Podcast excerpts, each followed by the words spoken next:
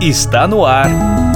Let's Talk Podcast, uma iniciativa da NTT Data Brasil que une negócios e inovação. Neste episódio, a segunda parte do papo sobre a experiência do cliente pelo viés da acessibilidade.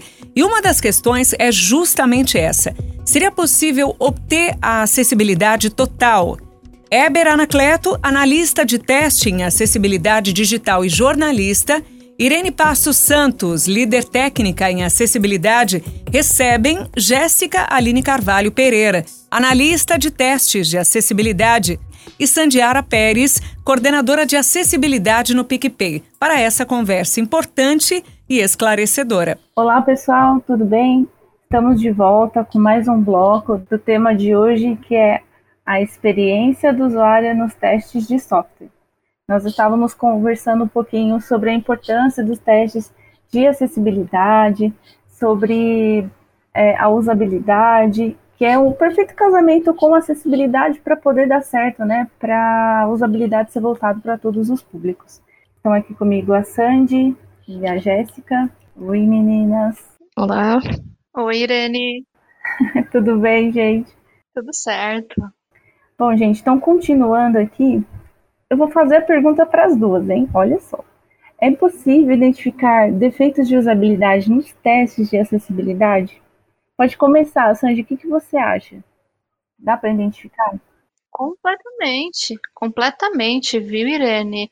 Se a gente for pegar o literal da palavra, se usabilidade é a eficiência da realização de uma tarefa porém eu enfrento barreiras para concluir aquela tarefa, e eu falo barreiras de quaisquer tipos, seja, por exemplo, pegando um site, não tem uma hierarquia de cabeçalhos concisa, rótulos bem definidos, não utiliza de boas práticas de codificação, então acaba impactando na experiência de pessoas navegando por leitores de tela, é, até, por exemplo, um formulário extenso, com muita coisa a ser preenchida, será que uma pessoa neurodivergente conseguiria preencher ele de maneira eficiente? Se a gente pensar nesse aspecto, como que acessibilidade e usabilidade não andariam de mãos dadas, né? e através de testes de acessibilidade, se eu tenho algum problema acessando algo, opa, eu não consigo realizar aquela tarefa que eu estava, porque eu preciso fazer em determinado contexto. Logo, aí já consigo tirar algumas hipóteses é, de problemas de usabilidade, que aí eu posso depois fazer testes mais profundos sobre eles, a fim de averiguar essas hipóteses. Se de fato elas forem confirmadas, realmente a gente se deparou com um baita problema de usabilidade, a gente evolui o produto. Muito interessante, Sandy, o que você comentou. Às vezes as pessoas acreditam que esses tópicos que você falou de rótulo, às vezes as pessoas acreditam que isso é só acessibilidade, né? Mas não, também inclui a é, usabilidade. E agora para Jéssica, o que, que, você acha? É possível encontrar defeitos? Com certeza, Irene, eu super concordo com a Sandy. Inclusive, eu estava até me lembrando aqui de, de alguns fluxos enquanto vocês estavam falando. Você for parar para pensar, eles são problemas de usabilidade, mas não tem como eles não serem problemas de acessibilidade. Porque, por exemplo, você entra em um fluxo muito extenso e esse fluxo ele não te oferece nenhum indicativo ali em qual página você tá, não te mostra nenhuma nenhuma maneira de voltar ali para a página anterior. Chega em um momento você já não sabe exatamente o que você está fazendo, onde você está. Isso é um problema de usabilidade mas é claramente um problema de acessibilidade também. Então, é muito aquilo que eu tinha falado no início do podcast, né? Realmente acredito que não tem como você ter acessibilidade sem ter usabilidade. Você precisa que as duas caminhem juntas para que você consiga ter uma, uma aplicação que funcione de forma completa. Sem dúvida. Se for deixar, você tem vários aí, porque lidar com isso no dia a dia, né? Agora eu tenho uma pergunta bem complexa, que muitos fogem dessa pergunta, quem é o X, quem trabalha com testes, né, acessibilidade. Eu vou direcionar para as duas, aproveitar que a Jéssica já estava falando.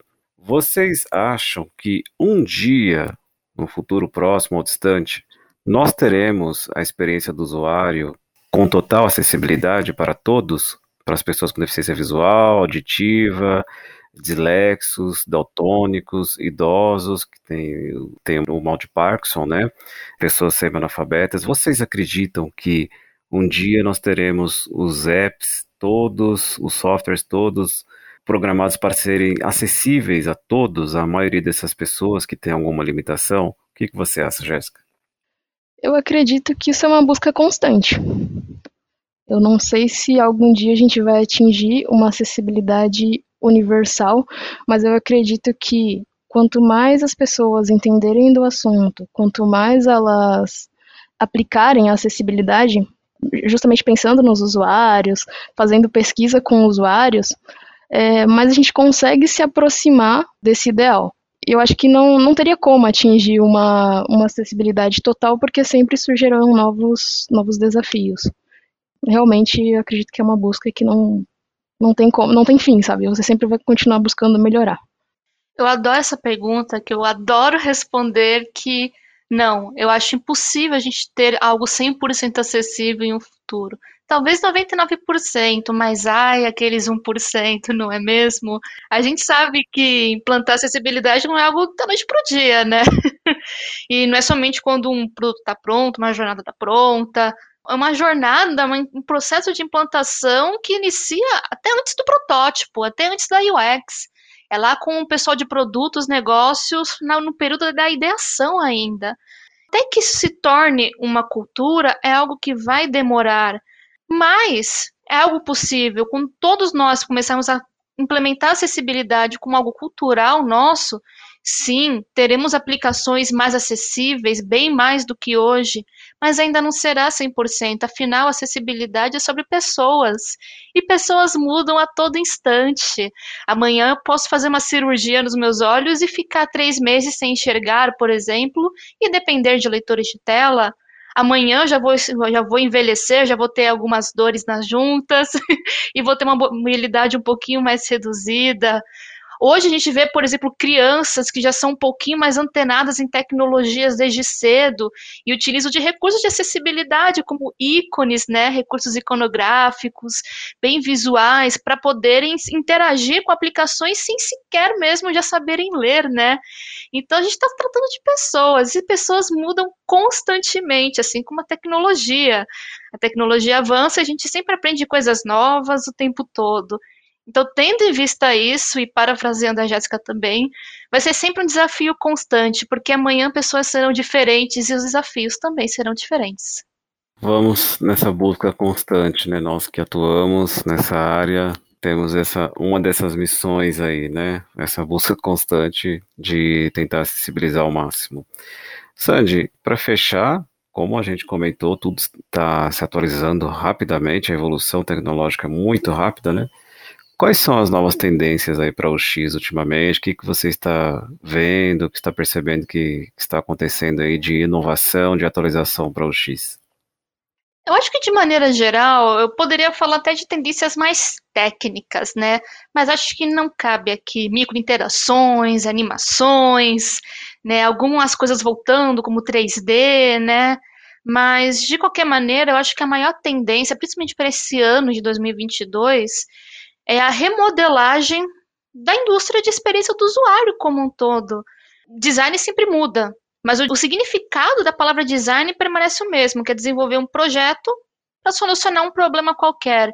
E a gente vê, gente, cinco anos atrás, antes era o profissional de UX UI, depois se separou, porque a gente via o tamanho da responsabilidade de um profissional de UX e de um profissional de UI. Hoje isso já amadureceu um pouquinho. Eu tenho writer, eu tenho researcher que faz pesquisa e assim por diante. Eu vejo que a maior tendência para 2022 de fato, é a maturação dessas posições na área de design como um todo, de experiência de usuário como um todo, né? E, além disso, cada um tendo sua própria responsabilidade em prol de um bem comum, que é projetar a melhor experiência possível para todas ou quase, esperamos, 99% das pessoas. Eu diria que essa é a maior tendência. Muito bom, muito bom. É uma pena que, né, já estamos aí falando um pouco de UX, pouca coisa de acessibilidade e o tempo anda muito rápido, né, Irene? É uma pena. É um tema muito legal, muito bacana de se ouvir, entender, né? Verdade, Eber. E eu espero que todo mundo que esteja escutando com a gente tenha curtido, e tanto quanto nós aqui. Sem dúvida. E a gente só tem a agradecer aqui as meninas, a Sandy, a Jéssica, pela disponibilidade, por esse bate-papo tão gostoso. Sandy, você quer deixar alguma rede social para quem quiser entrar em contato com você, conversar mais sobre, entender mais sobre o tema? Pode me procurar no LinkedIn por Sandiara Pérez ou acessar meu site sandiaraperes.com.br, que lá contém todos os meus projetos e redes sociais. Maravilha, Jéssica. Vocês podem me encontrar no meu LinkedIn como Jéssica Carvalho. Eu costumo entrar mais no LinkedIn do que em qualquer outro lugar. Muito obrigado, meninas. E vamos acessibilizar sempre, tendo essa experiência do usuário cada vez mais acessível. A gente só tem a agradecer a vocês, né, Irene? Isso, Eber, porque afinal de contas a acessibilidade é para todos. Muito obrigada. Isso aí. Você pode conversar com a gente também nas redes sociais da NTT Data Brasil.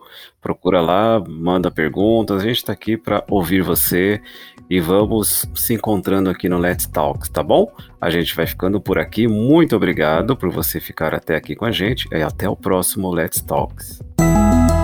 Você ouviu Let's Talk Podcast, uma iniciativa da NTT Data Brasil que une negócios e inovação. Toda semana tem novidades por aqui. Até lá!